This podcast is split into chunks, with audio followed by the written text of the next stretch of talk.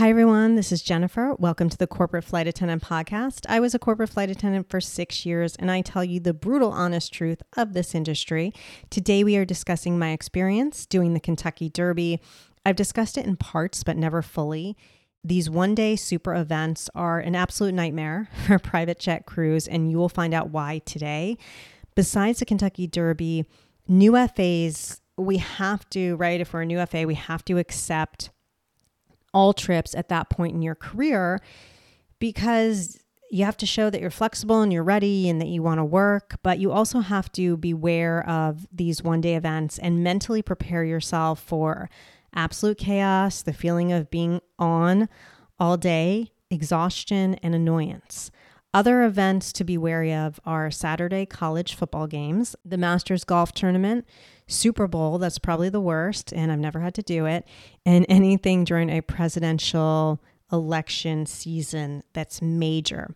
Now, let's say that you get an offer to do Super Bowl, and that charter or owner wants to fly in on Friday and party all weekend, the game's on Sunday, and then they don't want to leave till Monday. That's fine. You're good. And a lot of times, Super Bowl is in really good places. I actually don't follow professional sports, but my husband does. So I see every year, you know, the, the Super Bowl's in Arizona or the Super Bowl's in LA or something like that, warm places. So that's a good trip.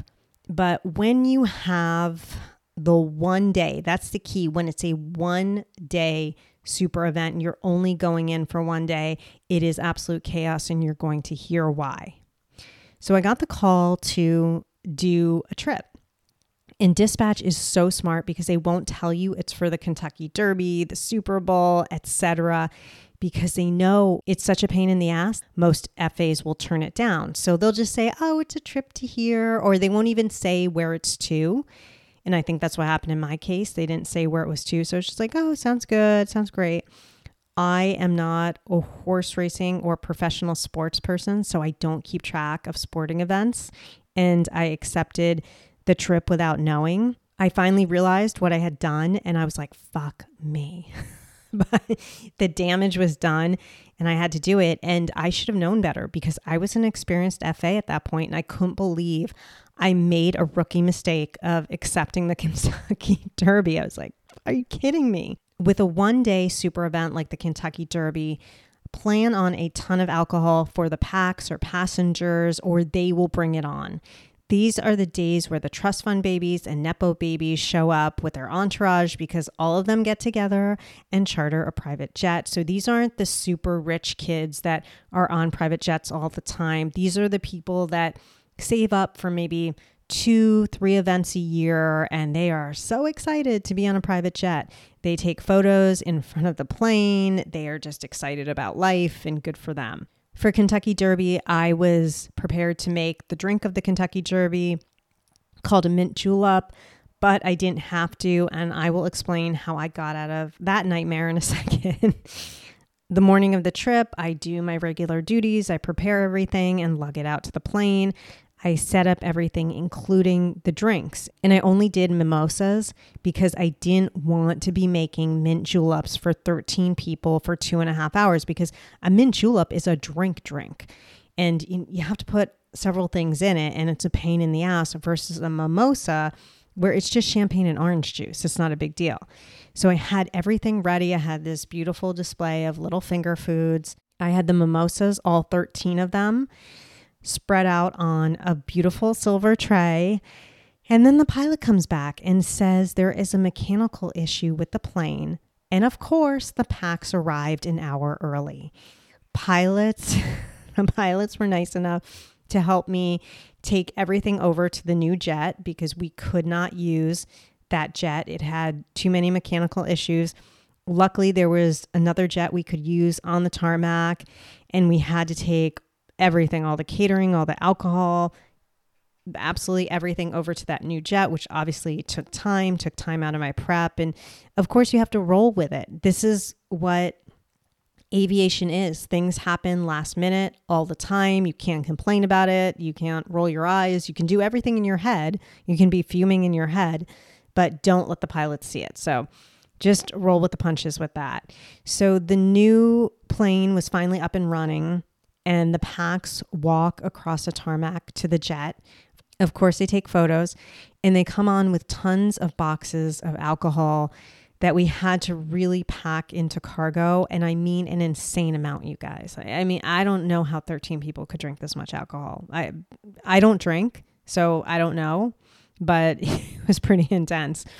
They were friendly enough passengers, and the main guy, the lead pax, he seemed okay. They blasted the music the entire time, actually, the song Old Town Road over and over, which was fine. A few of them started to vape, which they shouldn't have done. But, and I should have stopped it immediately, but vaping is a gray area. And technically, if an owner allows, you can vape and you can smoke on a private jet. It happens all the time with casino flying or flying with the tobacco companies. During this trip, one woman was pumping breast milk and vaping. Yeah. Overall, I found them a touch trashy, but some of them were nice. They drank like fish, as you would expect. And I was constantly on my feet making drinks, serving them, which is fine. That's my job. There's nothing wrong with that. You've got to expect that, especially if you're going to a party event like that. I can't remember serving them much food. I don't remember much about food. I think they had little finger foods, but they weren't really eating that much. And that was pretty much the whole two and a half hours. Uh, before I move on to what happened when we landed, I want to say that in this situation where you're doing a party event and it's turning into a party plane, you have to make sure you are monitoring the alcohol consumption because, God forbid, someone is too drunk and you cannot get them off the plane in an emergency. That is your fault. That is going to be put on you. So I was on a trip where a passenger came on. It was not the lead pax. The person was so drunk that the pilot would not let them fly. And he said to me, he said, "Listen, if there's an emergency, we can't help this person. And if they get aggressive or anything worse, then we're screwed. And he said, It's on me. It's my reputation. And it's my reputation too as an FA. So I agreed with that 100%. And I really learned from that. So definitely make sure you're monitoring things. In this situation with the Kentucky Derby, I felt that these people weren't out of control. Like they knew how to handle their alcohol, they were professional drinkers. They were not getting aggressive or mean or feisty or anything like that. So I didn't feel that I had to step in and stop anything. So we land and the real chaos starts. Because the other planes on the tarmac have been there for days, and this is such a crowded event, we have to land on a runway that is so far away from the FBO or private jet terminal. It's in no man's land. I mean, serious. I have never seen anything like this where you park that far away from the FBO because I'm used to the private jet life where you just swing up to the FBO or, or you stop on the tarmac and the passengers hardly have to walk or they're walking to a car. So it's not a big deal and the car comes to the plane. Whatever it is, I couldn't, I just couldn't believe this.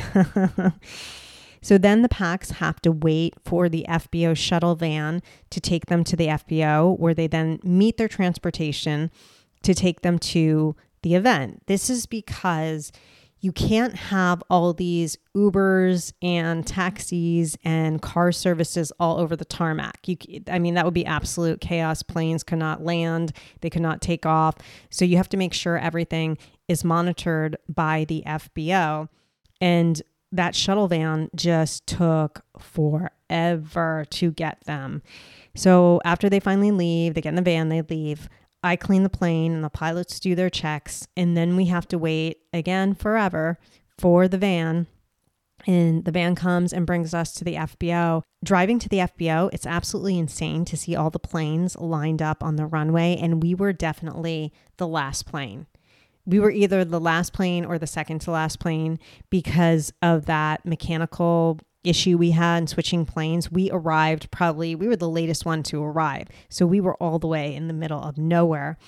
So then we finally got to the FBO, and it is an absolute madhouse with crews everywhere to the point that you see pilots and FAs sitting on the floor because there is no room inside or even outside the FBO. I had to take the catering boxes into the FBO because the plane would get too hot. And once I was in the kitchen, the workers had a whole setup for storing food, which was very smart. So I gave them the boxes, and in exchange, they gave me a number, like a ticket, right? Almost like a coat check, because there were probably thousands of catering boxes. The FBO had set up a big wedding tent with tables and chairs and a catered lunch for all the crews. It's garbage food like yucky barbecue, cheap hot dogs, and chips with all the industrial seed oils, all that crap I can't eat. the pilots, they wanted to eat lunch and talk with the other pilots from their company, and that was fine because I knew everyone. Everyone was super nice. I actually had fun doing that the pilots uh, were making fun of me for accepting the trip because they're like, hello, Jen, you are an experienced FA. You should know better than to accept this trip. And I said, I know, I got screwed. I screwed myself. They're like, you should have checked that this was a Kentucky Derby. You always check. And I said, I know, I got screwed. I screwed myself. So here's a tip for a one day super event.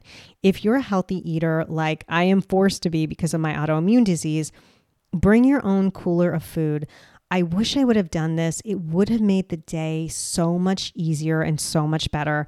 And bring a good amount of food because you will be starving from moving around so much and expending so much energy.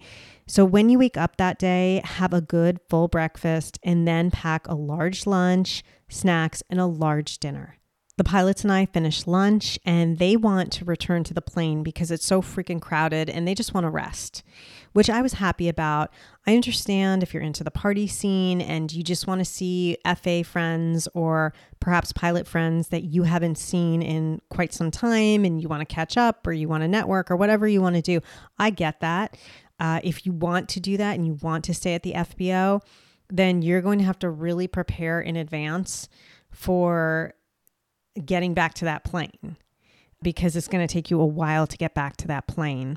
So I was really tired at that point. I was happy that we were going back to the plane and we were waiting forever yet again to to take that shuttle right to the plane the pilots and I made sure to go to the bathroom one last time because we were going to be on the plane for hours and the pilots will not turn on the plane for just the lav or bathroom. I guess if it was an absolute, absolute emergency, they would, but but they won't. So I think even the pilot told me, hey, you know, just make sure you go to the bathroom and that's that.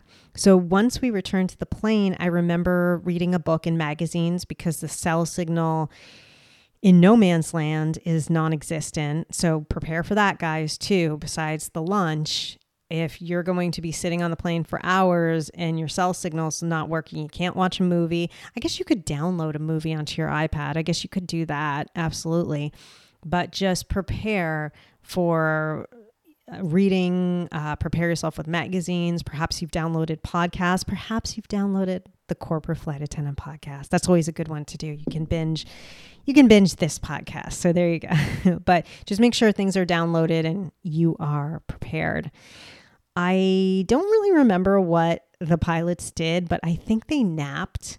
Yeah, I think they did. I feel like they took turns napping on the couch. I think one was actually napping in one of the pilot seats and one was napping on the couch, but they did their own thing. We didn't really talk a lot. They just wanted to be, you know, quiet and calm and left alone, which I wanted the same thing. So it worked out for everyone. My second tip for a one day super event is if you have inflammatory bowel disease like I do, or you have IBS or something where you can't be away from a bathroom for hours, then you may have to stay at the FBO amongst all the chaos and just know that. I was lucky at that time because I was not flaring with my ulcerative colitis. If I was, well, if I was, I probably wouldn't have accepted the trip. But let's say I was flaring a little bit and I just had eaten lunch, I would have had to stay at the FBO. Sorry to be graphic, guys, but that's just the reality of life. Um, and if anyone else has Crohn's or ulcerative colitis, you can always check out my other podcast, Ulcerative Colitis Autoimmune Healing Journey, and you will love it. Okay. But anyway, if you have that situation, just know that that plane is going to be turned off for hours. And for you to get to a bathroom in a normal amount of time will not be possible. Finally, it was time to start prepping the plane for departure. The captain called the FBO for all the necessities, including the catering boxes. I guess he must have said the ticket number. I don't remember. I think that's what happened is he said the ticket number. The pilots fired up the plane and we could finally use the bathroom again. Hooray, I could finally pee. the pax returned in the FBO shuttle which of course took forever. And they won a ton of money on betting and were in a good mood. So on the way home, there was more Old Town Road and more alcohol and more, you know, fun craziness. However, I did tell the lead pax that they could not vape anymore because I was starting to feel it. My third tip is if you get offered an FA job where the pax smoke or vape, I would put your health first and not take the job if you are aware of the situation beforehand. It's a totally different situation if they get on the plane, you have no idea that they're smokers or vapors. To be enclosed in a metal tube for hours with vaping or tobacco is horrendous on your body. After this trip, I actually became really sick with a terrible chest cold and I had never had any lung issues before in my life, and I had a lung issue for about a month because of this trip. So I will never be around the vaping again. Um, I would have told the person to stop if they were charter. But the problem is what happens if they're an owner? They can do what they want on their own plane. So it's it's a very tricky subject, right? I have to say they gave me a large tip, which I greatly appreciated. Most charter passengers don't tip these days. I've heard rumors that they do tip and that the tip is included in the bill and that the charter company absorbs the tip for the crew.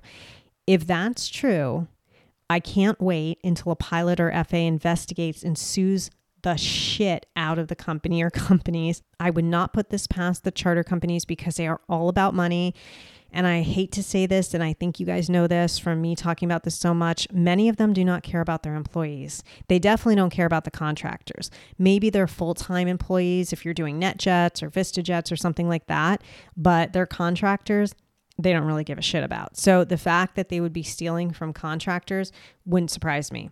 I'm just putting it out there. That's all I'm saying. If anyone gets mad at me, I'm just here to tell the truth. That's all I'm saying. So then we land and the pax leave, thank God. I clean up a little because the cleaning crew comes in and does a thorough cleaning, so that was nice. It was a long, exhausting day, and then I had to drive home on top of it. So just again, be prepared for that. It's it's a lot to do. It's a long day. It's a big day, and you're exhausted at the end. So just be prepared. If this is something where you think it's really going to take a lot out of you, you may want to think of getting a hotel right by the airport, which they're not going to pay for. That would be out of your own pocket. You could use points for that if you just need to rest and relax and then drive home the next morning. So think about that as well. Was it worth the daily rate to take this trip? Yes and no. Yes, because I used this story for this podcast and I got a really good tip. So I was really happy about that. No, because I never accepted a trip like this again. I've turned down Super Bowl a couple times and the Masters, and I believe the Preakness. If you like that nonstop atmosphere and the constant party in the FBO, you'll love it. This is something that certain people really enjoy, so you will like it. I'm not one of those people. So here is my fourth tip. There was an FA who was in a different plane from the same company, and she loves hospitality. She ordered balloons and arranged fancy mint juleps and made the plane look like a party. She did an amazing job. If you love this part of the job, you will love the one day super events. I don't. Like, I want everything simple and easy, and I'm done and I make my money, and that's it. That's how I think of that type of job. But if you're someone who is the absolute hostess with the mostest, and this is the part of the job that you love, you'll love it. Unfortunately, I think most charter passengers don't care or appreciate the extra effort. For an owner, if I knew we were flying on their birthday and they like celebrating their birthday, I would go out of my way. I would decorate the plane in some way and have the crew chip in so we could buy them a present. It looks good and it helps me keep my job. I was on a crew where I flew, I was a contractor that flew the owner on his birthday and the lead flight attendant and the chief pilot presented him with presents. And what do you get a billionaire, right? But whatever, you just have to do something. And he was so happy about that. That made his day. I mean, I've never seen the guy smile that much. So, you know, for that, it looks good. It it gives you some points with the owner, but that's the only reason I would do it. But for charter, I'm personally not into it unless the company makes me do it. I I'm really I will go the extra effort if I know that charter client and they're nice and let's say they've given me a good tip in the past or something like that. I will do that. But most charter it's not worth it. They don't even notice it. I'm just going to be honest with you. So, I want to talk about the ways you can support this podcast. Number one, the Corporate Flight Attendant book. It's a brutally honest guide to your dream job, and it reveals all the necessary information to succeed in this business, including acing the corporate flight attendant interview, where to train, what a day in the life looks like, salary and daily rate, etc. I updated and revised the book for 2023. I added an interview, resume, cover letter, chapter, and I go deeper into the day in the life chapter. And at the end of the book, you will receive my CFA lists bundle. I have a master's degree in creative writing, thus, I assure you this guide is not bland or boring. In fact, it's filled with anecdotes and stories. It is $14.99 or $15. I would prefer you buy it on my website because I make more of the money. So the link is in the show notes. It is on Amazon. So if you'd like to buy it on Kindle, you are welcome to. If you do buy it on Kindle, all I ask is that you leave me a good review. If, and we all know five stars is best, uh, if you leave me a good review, if you like the book, because that really helps me sell the book. And I always say that it's better to spend 15 US dollars than to spend thousands on training because you don't know what you're going into. So spend the $15, you know what you're going into, you decide if it's for you. If you're a newer FA, you get so many more tips that you haven't heard in this podcast. So it's all extra things that I do not talk about here. The second way to support this podcast is my CFA strategy session. If you are an aspiring or new corporate flight attendant who needs guidance and a leg up, let's do a video conferencing session. In this session, I answer any question you have. I will review and discuss your cover letter and resume and or help you create a polished cover letter and resume as well as provide any necessary advice. A session for the time being run 60 minutes and your investment is 125 US dollars. So cut the line and put yourself ahead the pack so you can get started on your CFA career. So, yes, this service and my book supports me and supports this podcast, but it also supports you on your CFA career journey. Now, I know there are many of you who listen to this podcast who do not want to be a CFA. You just like listening to the behind the scenes stuff. If that's you, here's the third option. You can donate to this podcast any amount I love. It is such an easy, fast thing to do. I have my donation link.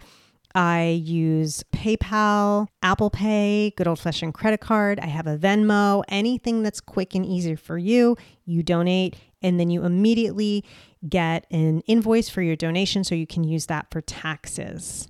All right, so there you go. I am dropping the next episode on Friday, June 16th, 2023. Until then, happy flying.